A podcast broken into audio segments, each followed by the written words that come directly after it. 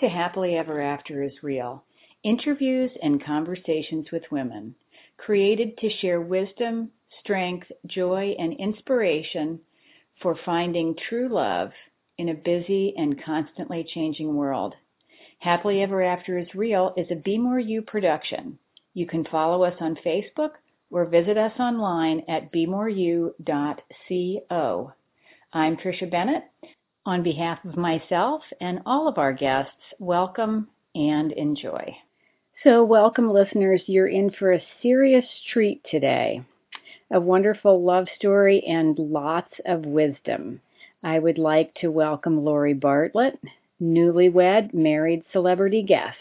And the way we say it around here is when you're married, that's celebrity enough. So welcome, Laurie. And I'm also welcoming uh, Toby, who's Laurie's 17 pound cat, who you will hear purring throughout our conversation. So welcome, Laurie, and thank you so much for being here. You are so welcome. I'm so honored that you want to hear what I have to say. I honestly, I can't wait. You're so cute. so well, you were one of the key players in get, getting me where I am. So thank you. That's so great to hear. So start wherever you like. Okay, well actually I, I do like the idea of starting with how I met you because it's just such an important part of my path. And the way that I heard your name the first time was actually through a, a best friend of mine who was my maid of honor in this recent wedding that I had. And she I kept hearing your name come up in conversation and I said, Who is this woman? And she said, Oh, she's on the vineyard and I thought, oh my gosh, she's she's my neighbor from Cape Cod. She's on the vineyard, and so she actually told me about the happily ever after workshop, mm. and at that time, I had been single for a long time. I was a divorced woman who was looking for a good man, uh, unsuccessfully at that time. mm-hmm, mm-hmm. And the other thing I was looking for were women who were around my same age and my similar situation because I was living in an area that was a big retirement community. Mm. So I was having trouble finding men to date and I was having trouble finding women to help to get me to where I wanted to be and to support me. Yep. So when I heard about Happily Ever After, I heard that it was led by a woman who was successfully and happily married and that the women who attended it were uh, seriously on a path for either finding uh, true love or connecting with good women and all of which I wanted. mm-hmm.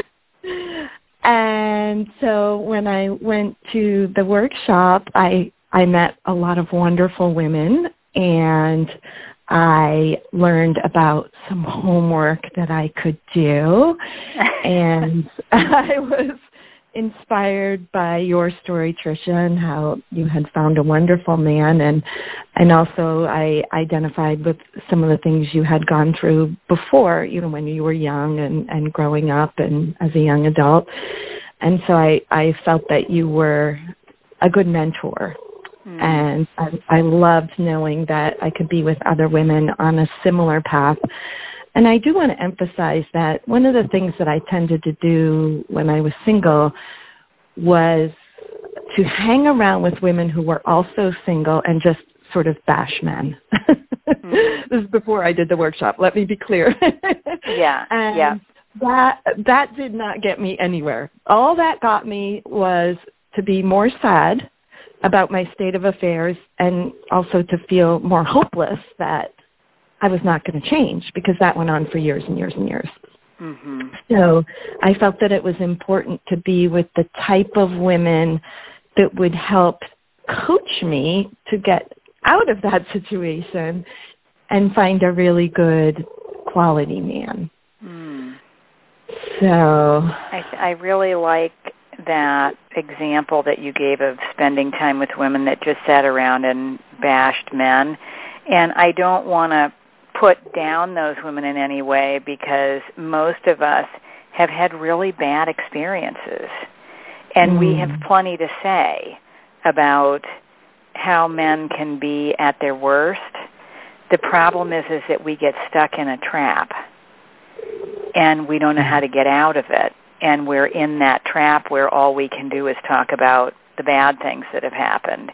And we actually don't know how to look for someone who wouldn't treat us that way. Exactly. Yeah. Exactly. And it's easy to get into a pattern or a perpetuating cycle of what I used to call attracting the wrong type of man. Mm-hmm. And my first husband was an example of that. I got married super young to a man who had four children. We met when I was 22.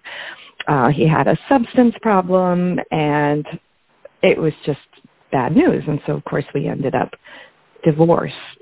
And it took me years, really years, until I met my husband and another few years before I was really ready to be with him. I knew yeah. him for years before we before we got married and before I was ready to be so married. You married first when you were 22. Yes. And how long did how long was that marriage? I actually stayed with him for 7 years.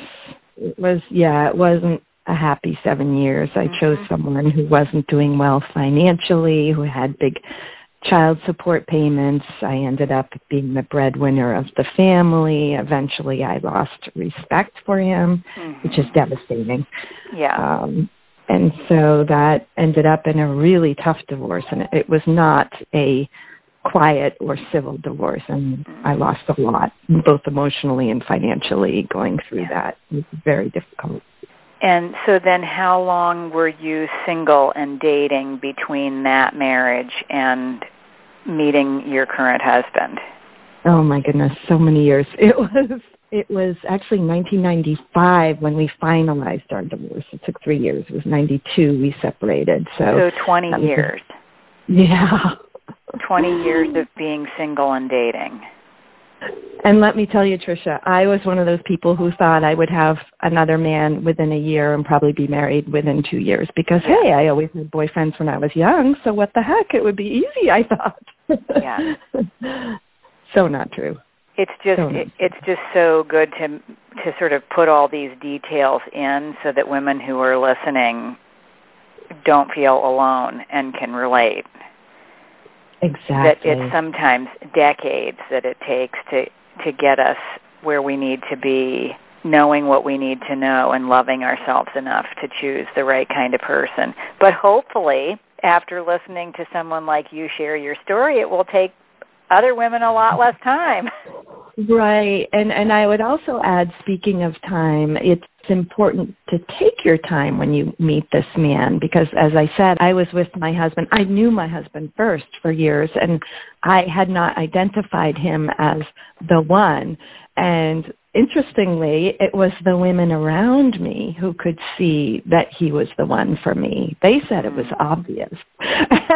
wow. Uh-huh. I didn't see it. And part of that was because at that time he was doing his recreational dating post-divorce and I'm really happy that he took that time to to do his dating and deciding what he wanted in his mind and also healing from his divorce.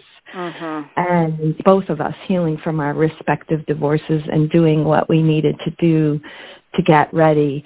And even when we did start dating, we took our time. And I think that was amazing. I had never done that before. I kind of let myself get involved too quickly or let the man pressure me into getting involved too quickly. And mm-hmm. as I know you know, if we jump into intimacy before we're ready, our thinking gets cloudy, our judgment gets cloudy.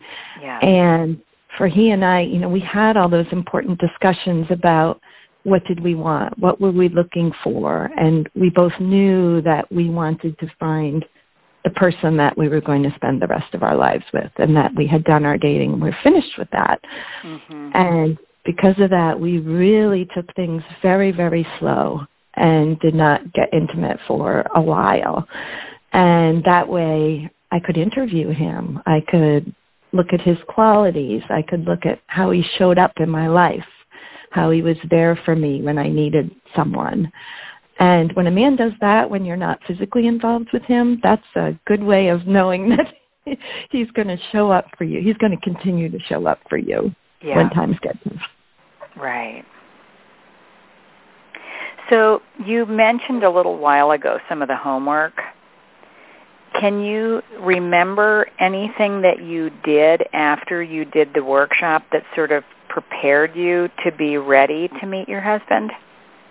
Yes, I can. I remember um, making sure that I was out there and dating, and one of the things that I did was have women help me to create a good internet profile so that I could just get experience with meeting different men without having really an agenda, but kind of learning how to date, um, learning how to be, learning how to present myself. And I would say one of the really, really important things that I did that was a, a pretty direct result of the workshop is I found women, instead of just hanging around with those single women that I could uh, complain with, I found a different type of women. I found women who had what I wanted, who were on the same path that I was on. Mm-hmm. And I found women that were happily married. Yeah. And I asked them to be my mentors. And that was very different from how I was before. Yeah. Uh, before I just wanted to hang out with other single women who were dating like I was. Yeah. And as I said, that, that got me nowhere. So to actually take a risk. And that was hard for me to ask people for help and to listen, even harder, to listen to what they said. Yeah. Um, it's not always easy to take advice from married women, but yeah. what I found was when I did, it worked. It's like, yeah. oh, okay, that makes kind of like sense. magic. and I think that's not instinctive to, or it wasn't instinctive to me. I should speak for myself. Yeah. I needed to hear that from someone like you who had who had walked the walk. It wasn't easy or instinctive for me initially, um, yeah. but it is simple. You know that phrase. It's it's simple, but it's not easy. yeah, yeah, and I think that women today, especially women who are late 30s, 40s, 50s, that age group, have been successful enough in most areas of their lives that we actually think we know what we're doing. And so it's hard mm-hmm. to take instruction because we're used to being right. Right. And we're used to thinking that we know how to do things and we know what's best for us. And so to have someone start to tell you what to do and how to do it doesn't come naturally to a lot of people. Agreed. Agreed. And I would say another thing that I did that was extremely helpful is I reviewed the workshop um, many years after initially taking Happily Ever After. I, I can't remember how many years, but a lot of years after uh-huh. I reviewed the workshop. And I, at that time, I was dating the man that I'm now married to. And when I first came, I, I remember feeling just a little bit lonely and thinking, I want to be around women. I want to be around some good women. And so you were holding the workshop in the Boston area, and I remember writing to you and saying, I'm interested. Can I come back and take it again? And you said, of course. we mm-hmm. would love to have you. And, and, you know, it was great to come back because I felt so comfortable. It, it, even though the women attending were, you know, many of them were new to me, which also was a bonus because I was increasing my circle of women that I mm-hmm communicate with and seeing you again who I automatically felt comfortable with and other people that help you to support the workshop. I remember very specifically because I was dating the man that I'm now married to, I came with questions already that I had. And I remember talking to you and one of the conversations we had was beware the man who can't afford the pizza who takes you out. Uh-huh. if he can't afford, afford a pizza, he can't afford a family. I remember that so well because that was one of my fears because my ex-husband couldn't afford the pizza basically and I married him yeah. anyway because I was in love. And so what I learned from that was about self-esteem and mm. um, learning how how to treat myself so that I would attract the type of man who would treat me in the way that I deserve to be treated. And my current husband treats me like a queen. He absolutely treats me like a queen. And I'll tell you one just adorable little example was a year ago I lost my job in a, in a corporate merger and I had never been unemployed before since I was 8 years old so I was terrified absolutely terrified and at that time we were engaged and his chest puffed out about 4 inches and he said oh, now I get to show up big now I really get to take care of you mm. and I was so amazed and I thought, oh my gosh, like this is my hero. And I laughed at the time. I said, could you at least be a little bit sad that I lost my job? And mm. he said, do you know how hard you are to take care of? Yeah. And so, yeah, that's yeah. I mean, after being single for how many years did we just say? 20 years? Mm-hmm. I had learned to be 100% independent. And I didn't have an attitude about it. It wasn't like, oh, I don't need a man. You know, I didn't feel that way but it was just ingrained that and I, you I literally did not need anything. Mm-hmm. Nope. And so there was now no I in actually, for him. Right. Yeah. Right. And now I actually let men take care of me, and even if it's a little thing like letting a stranger hold the door for you, mm-hmm. I say thank you so much, or I'm so glad chivalry's not dead, you know, or just something yeah. fun, and, and then the yeah. big smile comes across their face. Yeah. It's really nice. Yeah. Yeah, men don't have many opportunities to be heroes these days. Right. Exactly. Because so, women are so self-sufficient. Yes. One of the biggest things I had to learn from my married mentors on my journey was to allow men to do things for me, to make room for men to do things for me, like hold a door or carry something mm-hmm. for me, where I would normally do all those things myself. I had to actually learn to pause to allow someone to step up and offer something. And when I could see what a gift it was to create that opportunity, I really enjoyed doing it because I like the opportunity to make a difference for people. Right. Yeah. Exactly. And I would say too, speaking of married mentors, just having those women in my life, not only when I was dating, but also getting ready for my marriage. They I had a team of women who helped me get ready. Mm-hmm. And these are the type of women that I met in your workshop who are who are on a path and or happily married. They have been instrumental in not only getting married but staying married because yeah. now I have people that I can go to and dump out the emotional stuff. yeah. Get it get it out of my system and not bring it home to him. Yeah. And I love that. I love I did not have women in my life before I attended your workshop. I did not. I had sort of pseudo friends that I maybe met and went to a movie with or met to bash men with, but I didn't really have women who would support me that I could trust yeah. that would listen to me and let me cry on their shoulder yeah. and help me be married. And so you have to huge. really look for those women. And like you said, it's a risk. You know, it's yeah. like, what if I'm not good enough? What if I don't have what it takes? What if they don't like me? Right. One of the reasons that we started this podcast is because so many women came to the workshops over the years and would say, when I would get to the point where I would say you need to have married mentors, you need to start looking for happily, successfully married women in your life, people would say, I don't know any. Wow. And they actually weren't kidding. In their circle of friends, they didn't know anyone who was happily married. And so I would say, well, then you need to start looking because I guarantee you there are women around you that are happily married. You just don't know them yet. It might be somebody at work. It might be a woman who waits on you at the bank. There are women in your life who are happily married. You're just not seeing them because you're not looking. Right. But for the women who really didn't know women who were happily successfully married, we started interviewing people and posting them on this podcast so people could hear what it sounds like. Wow. And what it took to get there. Fantastic. And it's funny, sometimes I meet people who are not married who challenge me and us and say, why did you get married? why would you get married? There's there's no difference. You're you're not going to have children together because we're older. We're both in our 50s. Mm-hmm. Why would you do that?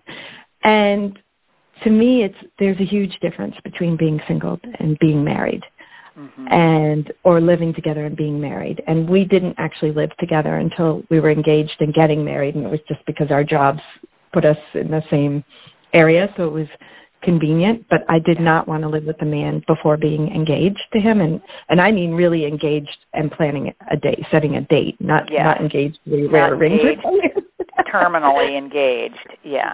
Right. And so a lot of people will will challenge and ask, "Well, what is the difference?" because I don't see the difference. And and to me, there's a huge difference. And it's yeah. funny because I I got to ask him if if he felt that way too. We were asked together by a couple on our honeymoon, which was just a month ago, oh. a couple oh. in their 60s who were living together.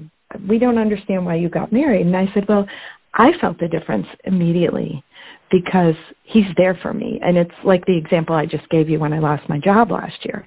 Yeah. He was just right there. He had my back. I can come home every night to someone who I know has my back, who I know yeah. is sounds corny, but is going to grow old with me. And there's a subtle shift. Like one thing I noticed right off the bat is we didn't argue about petty stuff anymore. And it was just this sudden like flipping a switch. We got yeah. married and then it's like, oh, don't sweat the small stuff we're in this together. I, I'm not going to pick an argument with him about something stupid because we're going to be together the rest of our life. Yeah. Friend of mine who's been married now for 45 or 50 years to me when I got engaged, he said, and it was so cute, it still is really moving to me. He said, wait till you're married. There's nothing like it. And after right after I got married, he was at our reception and he came up to me and he just winked at me and he said, "It's different, isn't it?" And mm-hmm. it showed me how much he still loved and cherished his wife after 45 years of marriage and how it is different to say that you're going to be with someone until death do you part. It's a different kind of a commitment that you know that no matter what happens, you're in it.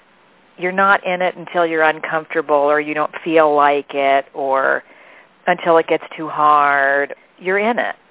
Right, right. And I think that a lot of people don't believe that it's possible. hmm Why would you set yourself up for that nightmare again? You know. you know, I get it when people say, "Why would you do that to yourself?" And it's like, well, whatever you're thinking, I wouldn't do that to myself. right. I wouldn't do and, that to myself. That's why I want to be married is for these reasons. What happened with the 60-year-old couple? It's funny because they they had both been married before. They both had adult children and they met online and they hit it off and they started living together.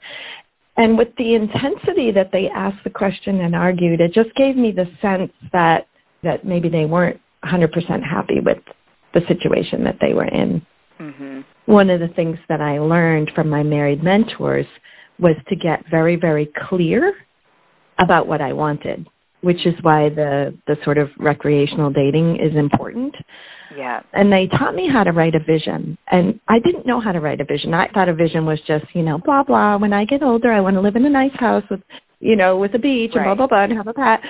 And I hadn't really, really done the work. And as I was starting to plan my wedding, uh, one of my mentors said to me, what's your vision for the wedding day?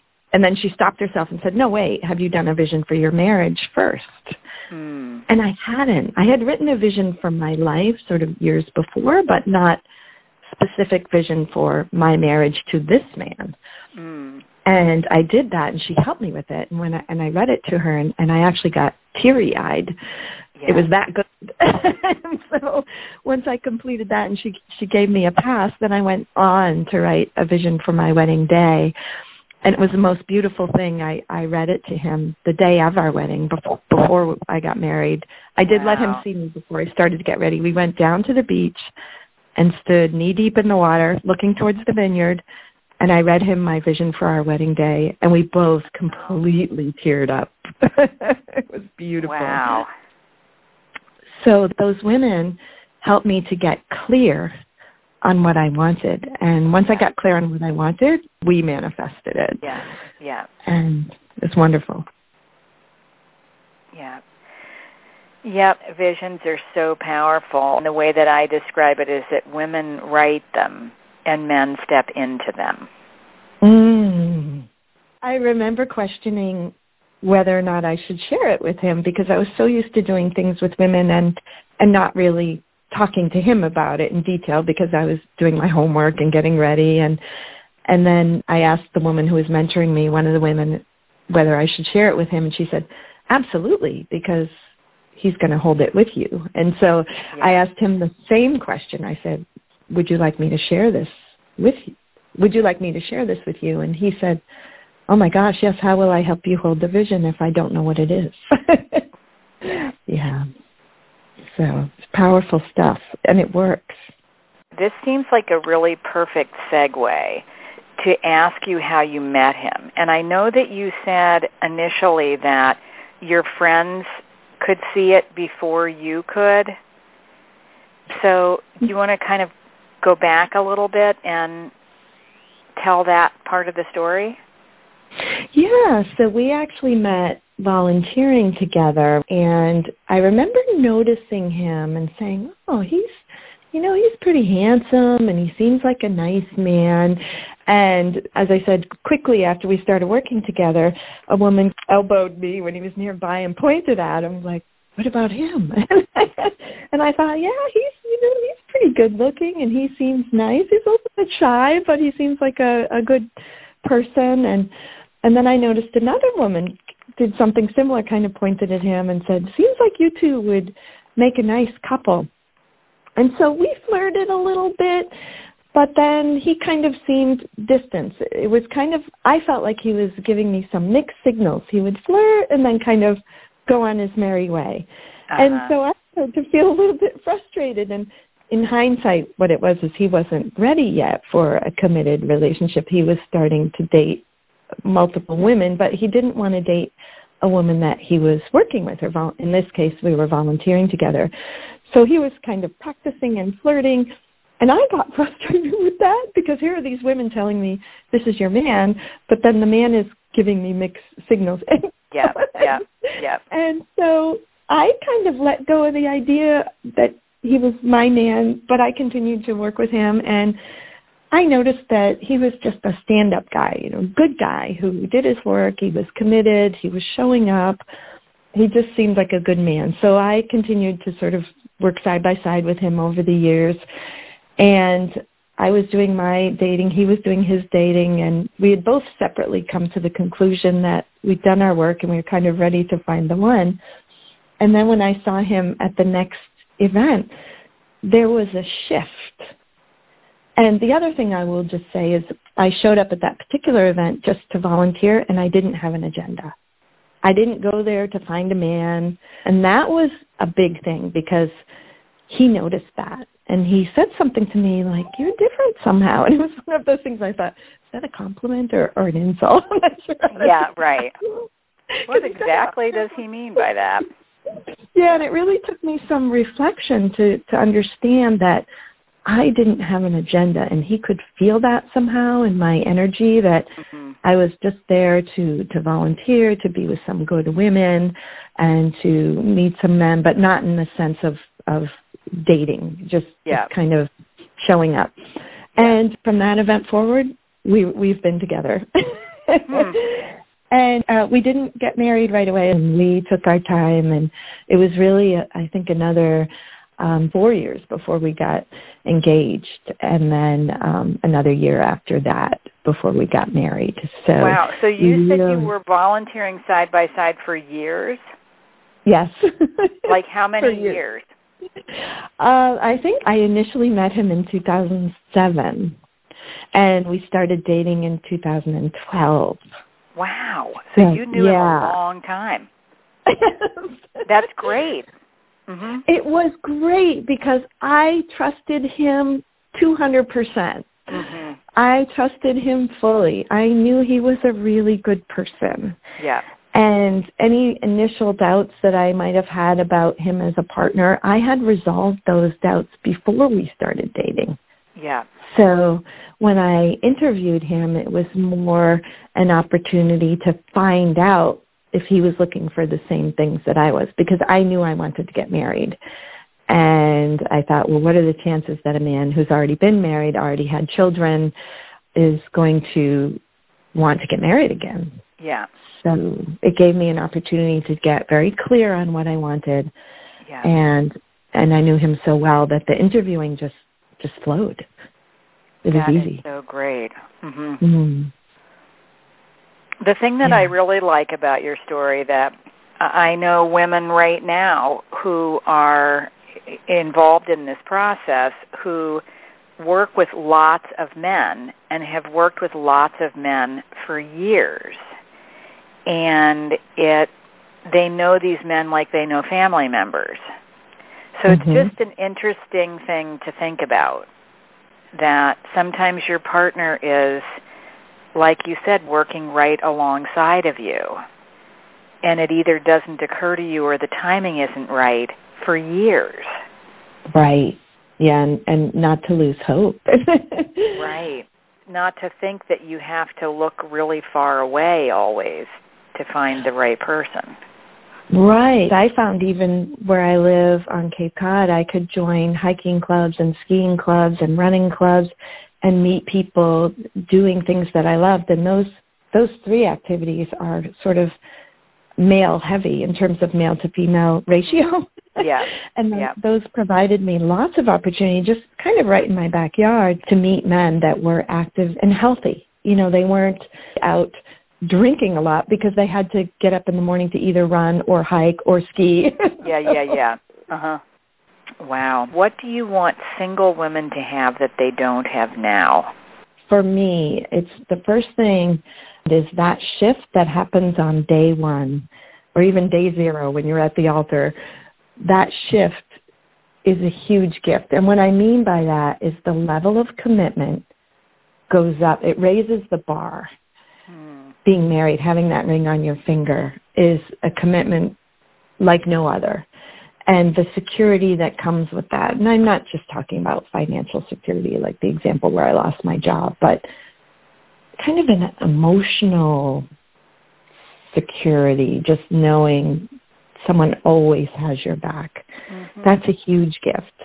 And I don't think that people have to have 100% in common. Sometimes people think that when they're dating, oh, we have we have so much in common or we don't have anything in common because he and I that had a lot that wasn't in common in terms of our hobbies and our lifestyle.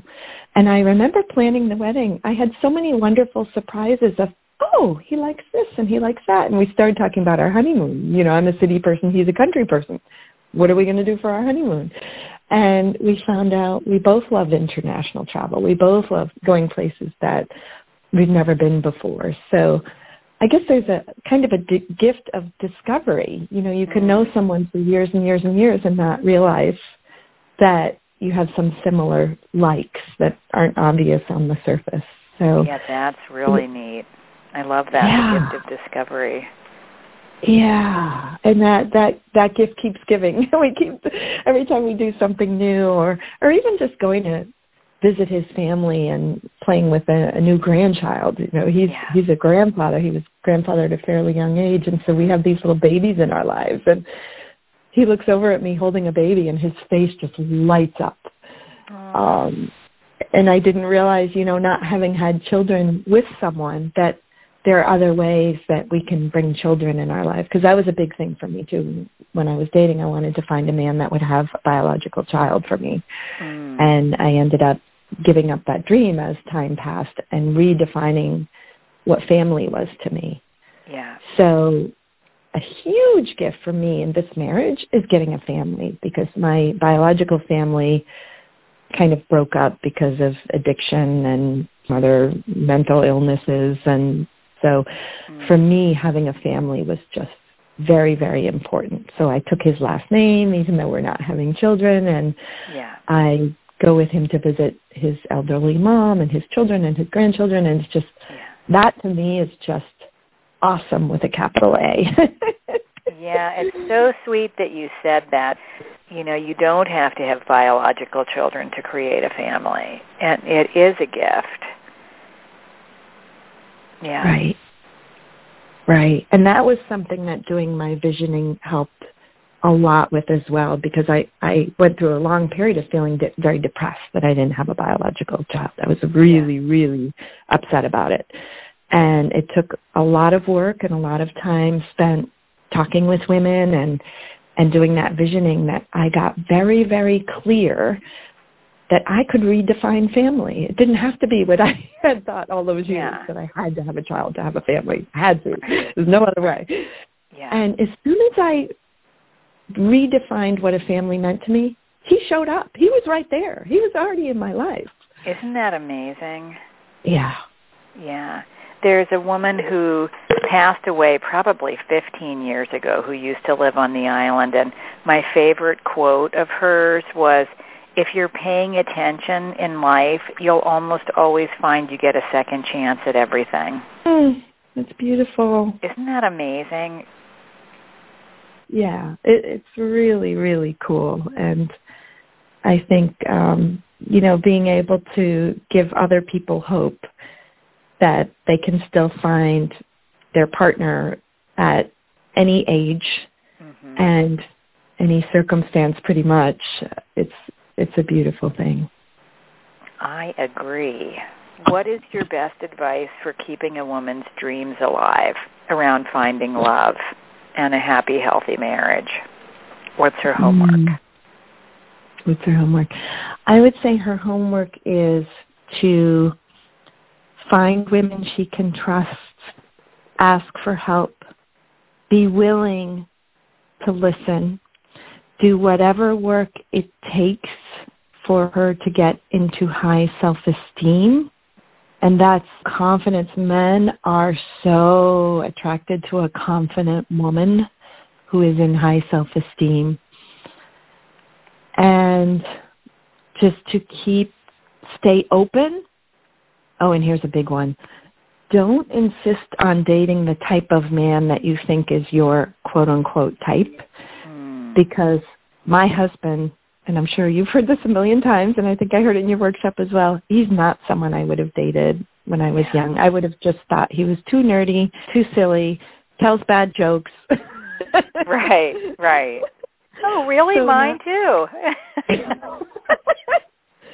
So not yeah. to hold on to any preconceived notions of what her type is or, yeah. you know, what she wants in a man without getting clear and working with other women doing that. That would be my advice.